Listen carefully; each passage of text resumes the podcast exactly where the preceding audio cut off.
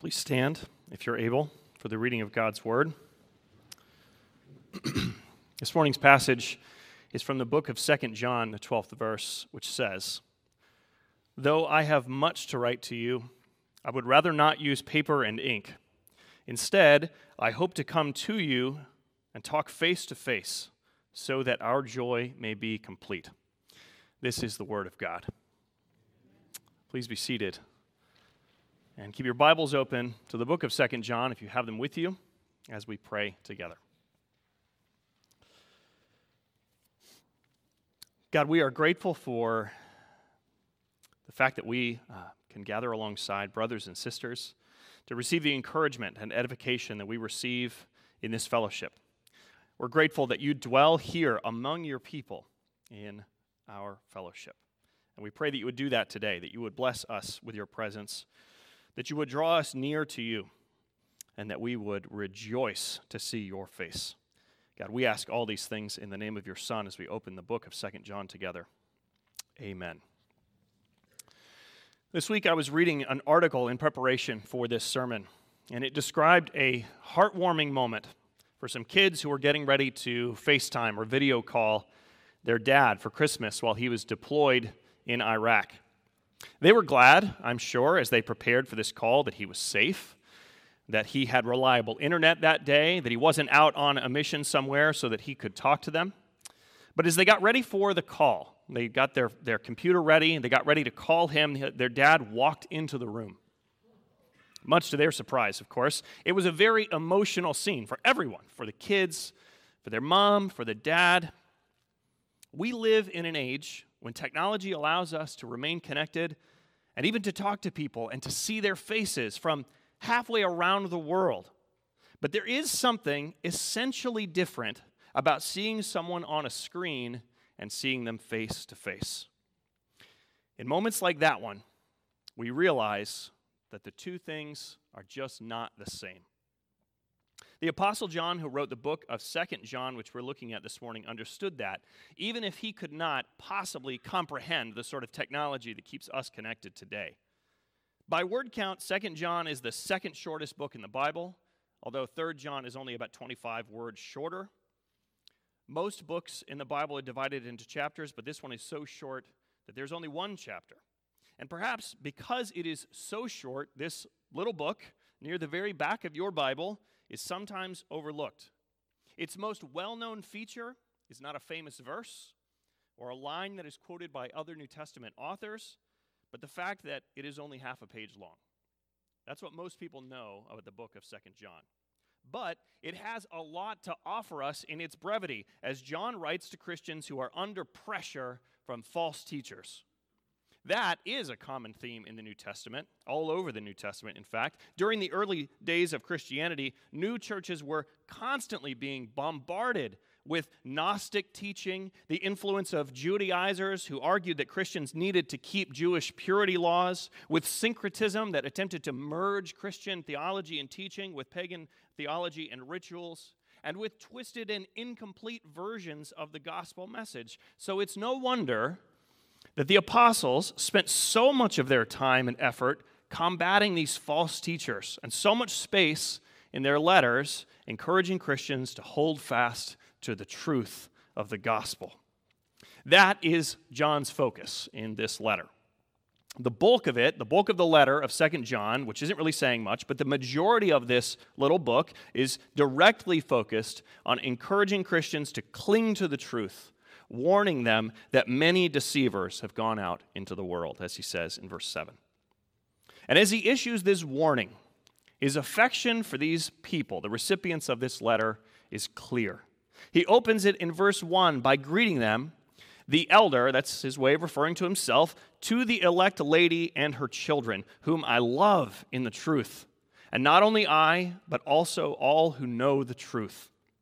John is not here just to score some theological or intellectual points or to win an argument against people that he disagrees with. He is writing this letter because he loves these people. Scholars are divided over what he means when he greets the elect lady in verse 1. Either he's writing to a particular woman who is raising children in the faith, or he is using this language to refer to a local church. Either way, John loves these people, and his love for them, his affection, is obvious and reveals that he is not only on a mission to combat false teaching, but also that he cares about the, these people. So he writes this letter to strengthen them in their faith. But at the very end, where we're looking today, he notes that there is a lot more to say. He says in verse 12, Though I have much to write to you, I would rather not use pen and ink. When it comes to reinforcing the truth of the gospel, there is a lot to say. But after giving a preliminary warning and encouragement, John sets down his pen. It is not a lack of enthusiasm for the way that God can use letters and writings like this one that prompts John to say this. As the author of five books in the New Testament, John knows that God makes good use of written words.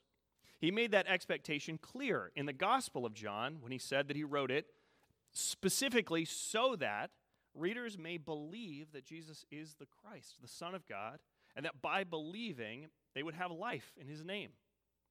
John knows that God works through words that he works through the inspired word of the apostles to bring people the truth about Christ and the hope of the gospel and to faith and salvation. He knows that a letter can do that work. His belief in the sufficiency of Scripture to do the work of God is rock solid. So he could have written a longer letter, and we might have expected him to write a longer letter. If he loves these people as much as he clearly does, if he sees this false teaching as, as a significant threat, which he clearly does, we might have expected him to write a really long letter to these people. He could have, as other New Testament books do, examined the false teaching that is threatening his friends, dismantled it, and proclaimed the true gospel. But instead, even though there is so much more to say, he writes, I would rather not use paper and ink. Instead, I hope to come to you and talk face to face. He would rather continue this teaching, this encouragement, and the work of disciple making in person. That is his hope. And he prays that God, in his sovereignty and his providence, will allow him to see these people face to face sometime soon. One thing is clear Though John considers it a mark of God's grace that he is able to care for these friends from a distance, he thinks it would be better to be there with them. He does not consider ministry from a distance, the declaration of God's glory and the gospel, and the work of spurring one another on to godliness by means of a letter and a messenger to be inappropriate or unapproved by God. He does not think that clearly. As long as there are circumstances that prevent him from being there, it is a sign of God's grace that He is still able to minister to these people even while they are far apart. So, for now, he makes use of the tools that are available to him a pen and a piece of paper, and a messenger who will carry that letter, with the hope that soon they will not be necessary because he will be in the same room with these people that he loves and is ministering to. We know from experience that being face to face with someone is different than communicating through a medium like a letter or a computer screen. But Scripture also makes clear that there is something special and important about the physical togetherness of God's people. The examples of this are practically endless. So bear with me while I, we look at a few together. When God first made the world, he looked at each of the things that he had made and he said that they were good. Light and dark, good. Trees and shrubberies, good. Fish and birds and bugs, all good. Everything good. And then God makes a human being and he puts him in paradise. Seems good. But God says it is not good that man should be alone. So God makes Eve and puts her in the garden with Adam. In the final culminating moment of creation, God makes a marriage the first community, the first union of human beings, and it was very good, he says. He calls his people, the nation of his people, into his presence to come and meet with him in the tabernacle and then the temple, and he promises to dwell among them as a nation. He establishes covenant, not with individuals alone, but with a people.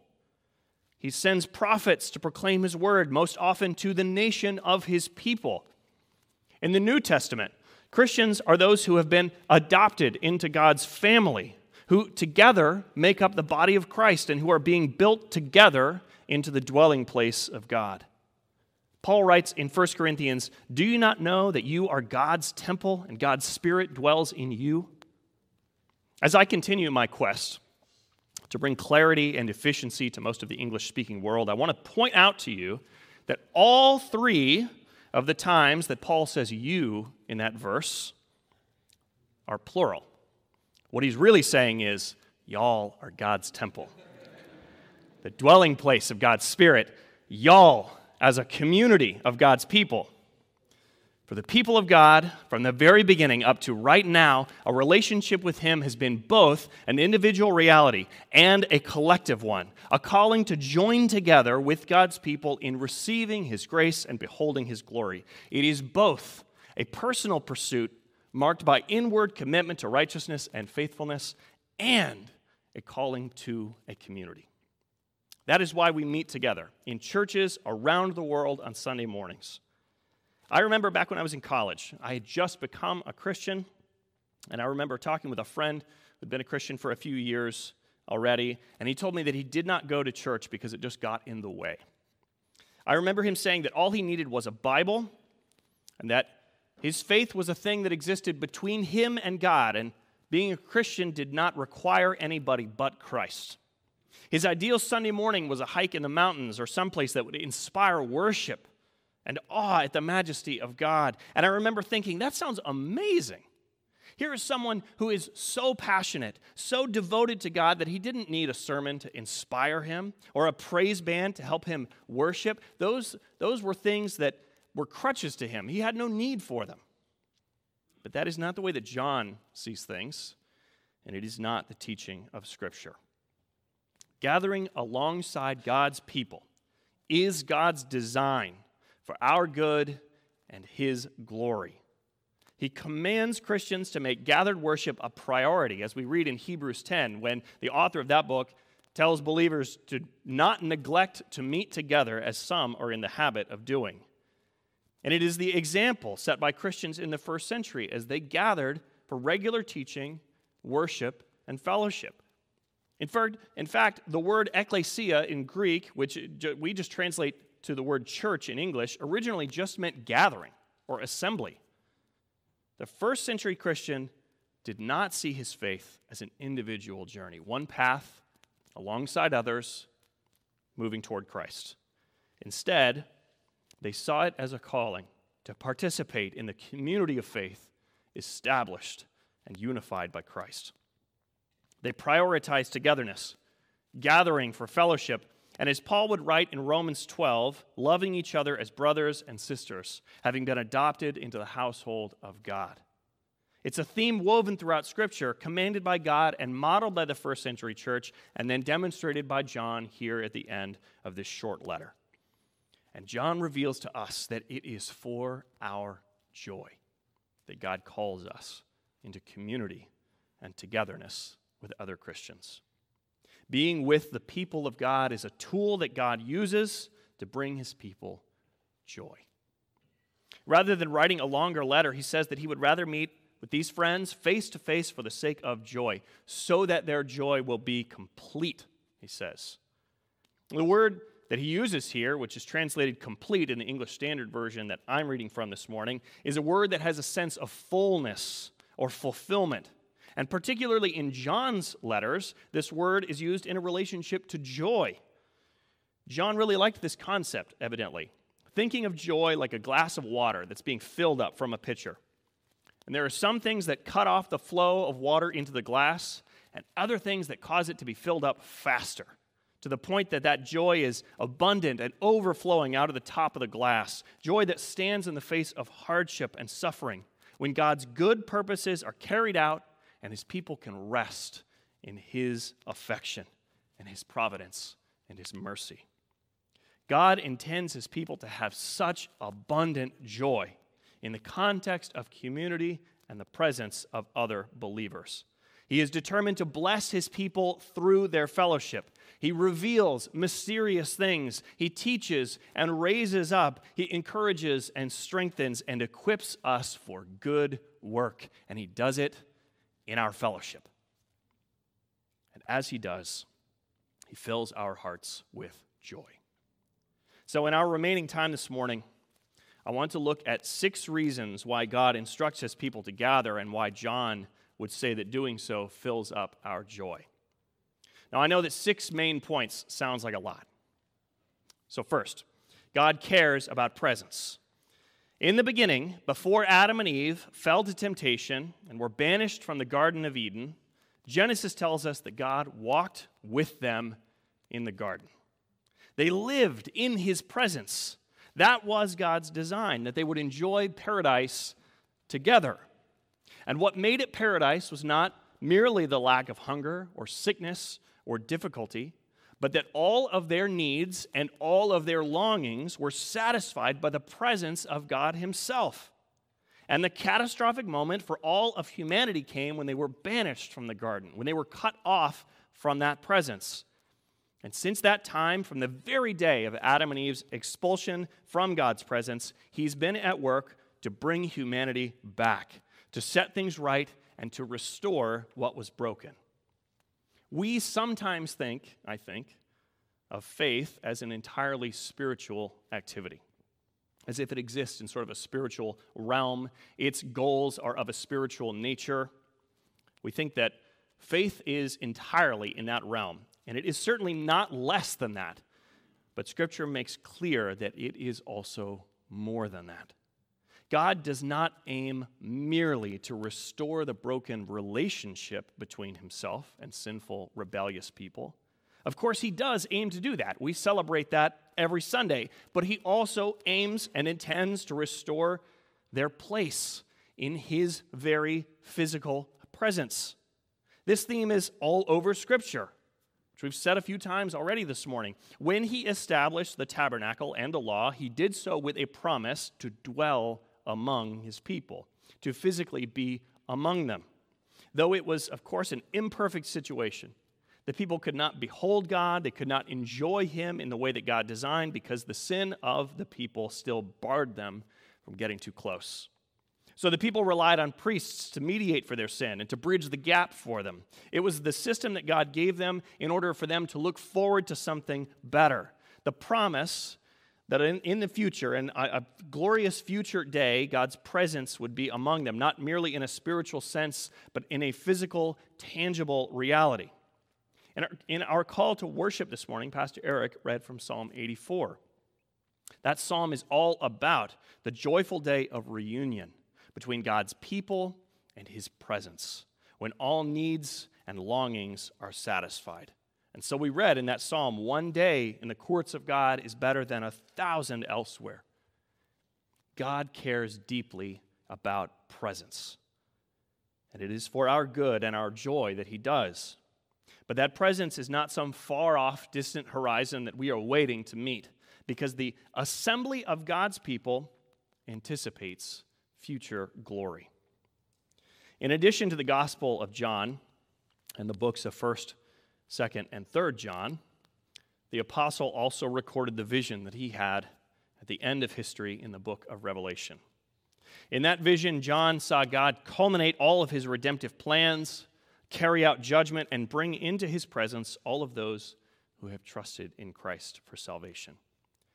And in the middle of that vision, he saw those people. And he writes in chapter 7, verse 9 After this, I looked, and behold, a great multitude that no one could number from every nation, from all tribes and people and languages, standing before the throne and before the Lamb, clothed in white robes with palm branches in their hands. It is a great multitude, beyond counting and in the presence of God. But what John emphasizes here is not the location in God's presence, as amazing as that is, or the activity of worship, as enthusiastic as it is. Instead, he focuses on, he seems most interested in, the composition of the crowd. They are diverse from every nation, from every tribe, from every people and language. The things that normally stand as walls between human beings, cultural barriers like language and geopolitical divisions and points in history, are done away with. In the presence of God, none of those things that used to divide people have any power at all. It's amazing to think about this. Redeemed people from the opposite sides of wars, from different millennia, with no common tradition no common language, no shared experience apart from knowing the mercy of Christ will stand shoulder to shoulder in praise. But God is not waiting for the last day to bring that future glory to bear. A shadow of that future glory exists right now in the gathering of all churches from the first century till this century. That is what Paul explained in Ephesians 2 as he wrote to a church made up of people groups who were having a hard time getting along.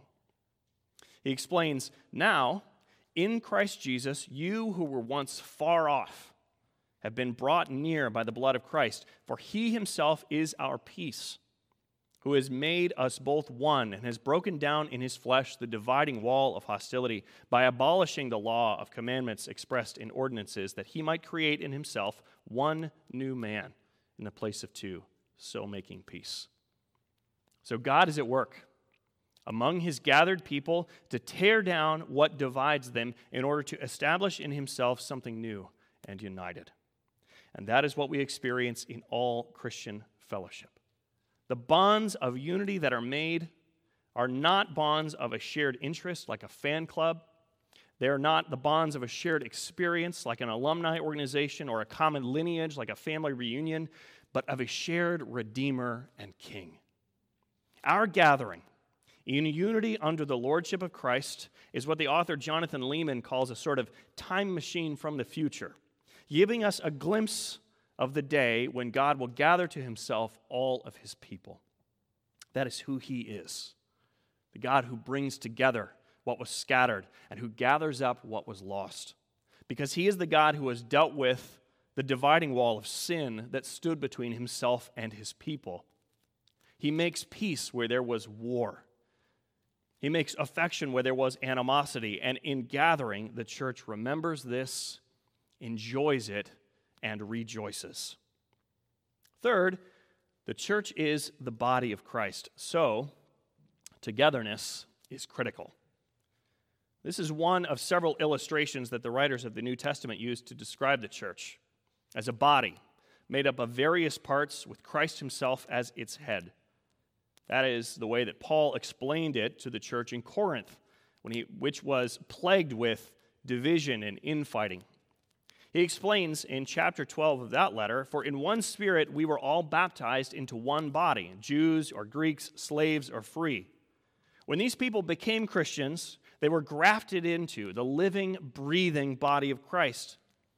And since Paul is writing to a divided church, he used this illustration to help them understand that even though parts of the body are different, they are not different in importance. He tells them, The eye cannot say to the hand, I have no need of you, nor again the head to the feet, I have no need of you. Each has a role to play, and each is important, so nobody in Christian fellowship should be treated otherwise. But the reason that I'm interested in Paul's illustration here is to notice that the body of Christ is only the body of Christ if it is together. A Christian by himself or herself is not the body of Christ. Let me illustrate this point with an, uh, a, silly, silly illustration.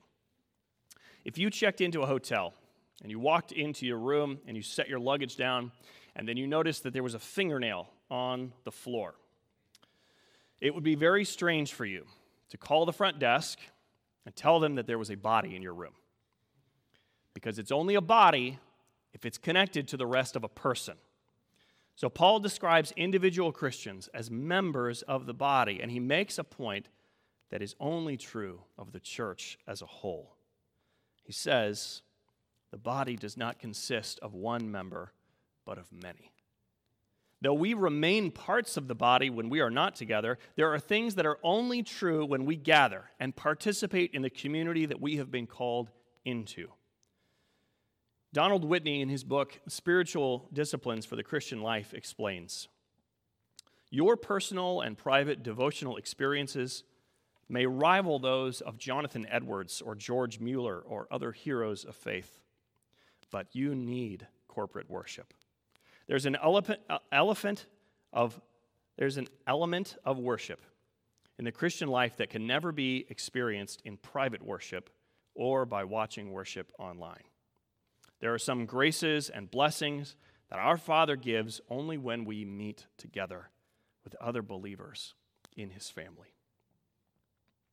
And that is true because, fourth, the gospel of Christ is incarnational by nature. The mission of the Son was to take on flesh, to dwell with his people. That's what incarnation means. And he did this so that with our blood in his veins, he could stand in our place under the judgment of his Father. That is our salvation, that God's Son would step off of his throne to come here, to be among us, and to suffer as one of us. He stepped away from the glory and the honor of his rightful place to humble himself, to be born of a woman as a child in a poor family in a backwater town under the law that he ordained to live among a people who were terrible at following it. All so that he could bring these wayward people into his family. And now, Christ calls his people to follow him, to become like him, and to take up his love for the church and for the world it is a calling that requires us to step out of our own place, to humble ourselves as He did, and to go to those we are called to love. It is a calling to die to self interest, to lay down our pride, and to lace up our shoes. We don't fulfill this calling unless we are among God's people, in flesh, as He was in the flesh here. Christ came to us and now he sends us in his name. So our faith and our calling are incarnational by nature. And because that is true, we have some important responsibilities. In assembly, we declare the glory and goodness of God to one another. Paul instructed the church in Colossae to let the word of Christ dwell in you richly, teaching and admonishing one another in all wisdom singing songs and hymns and spiritual songs with thankfulness in your hearts to God. Paul wants to make the point that the church is not a commodity and that Christians are not consumers. This is not a theater that we buy tickets to. We are participants here. We don't come to church only for the benefit of what it will be to us, but also for the responsibility that we have to others. Over the last 15 years or so, as I've worked in ministry mainly with students, I have often led a small group ministry for high schoolers, which we call discipleship group. And at the first meeting of that group every year, I made the same speech with the same main point. I told the group every year that if they were going to join, they needed to be as concerned with being a blessing to the other members of the group as they were for their own blessing in participating in the group. In this group, I tell them, you are not here just to be filled up, but to be part of God's work in filling up others.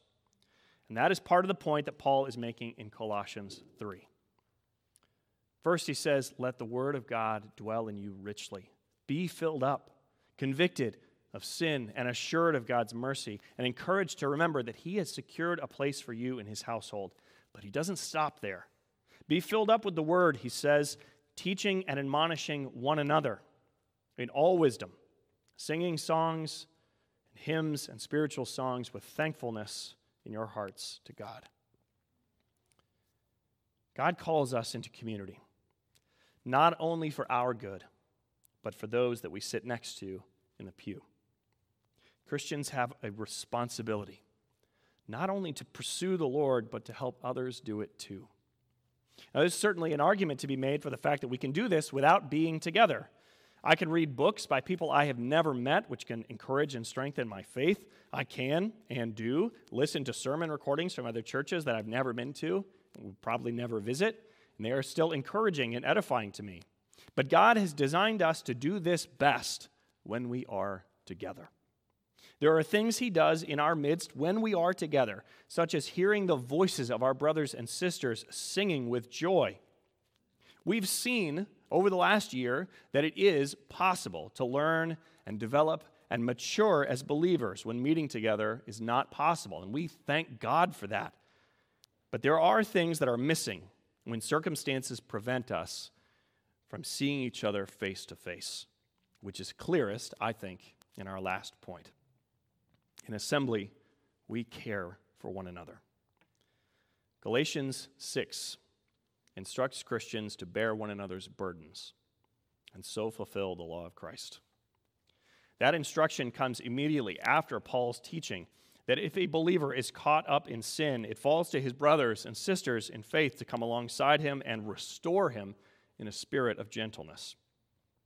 The relationships between early Christians were not acquaintances.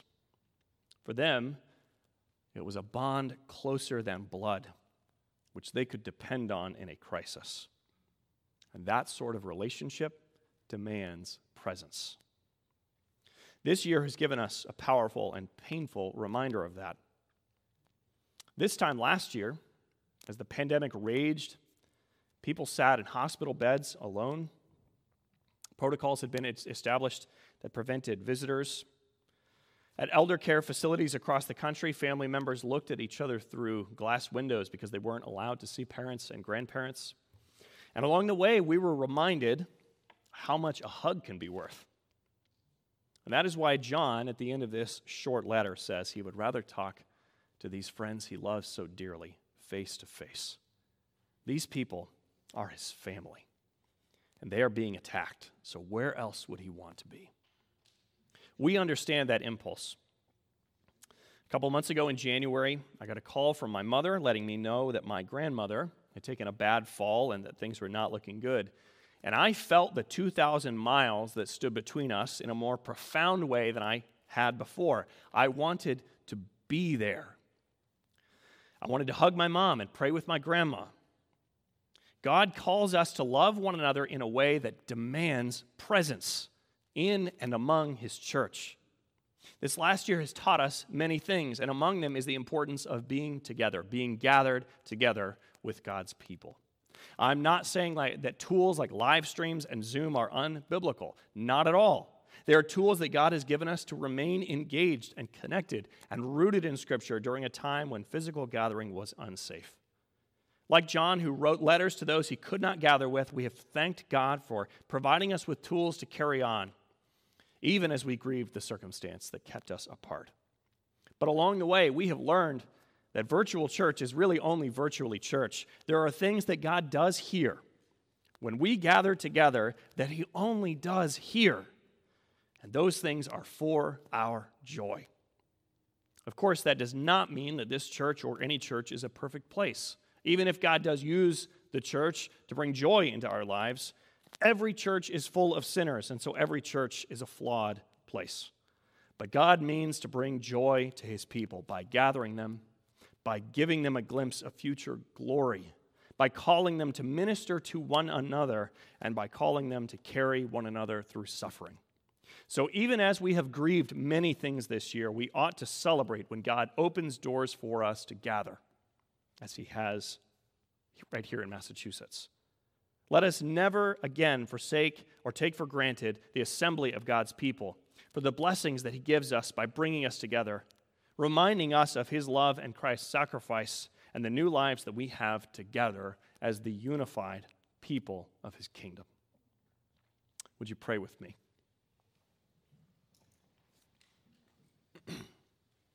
Father, we are, we are grateful for your presence by your Spirit among us today.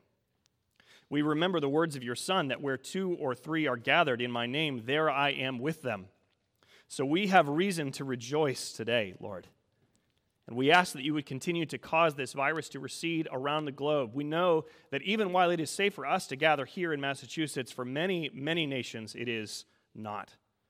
And we pray that you would open doors for your people to safely gather. Be with us bless us and cause us to love one another well, to take up this calling, to participate in your community, not only for our benefit, but acknowledging our responsibility and calling to love and serve our brothers and sisters. Remind us of the good purposes you have for gathering your people together, and give us hope for the day when you will finish this work in glory. We are your people, and you are our God, and we approach you together as the body of your Son, redeemed by his blood and made a united people. And it is in his name that we pray. Amen.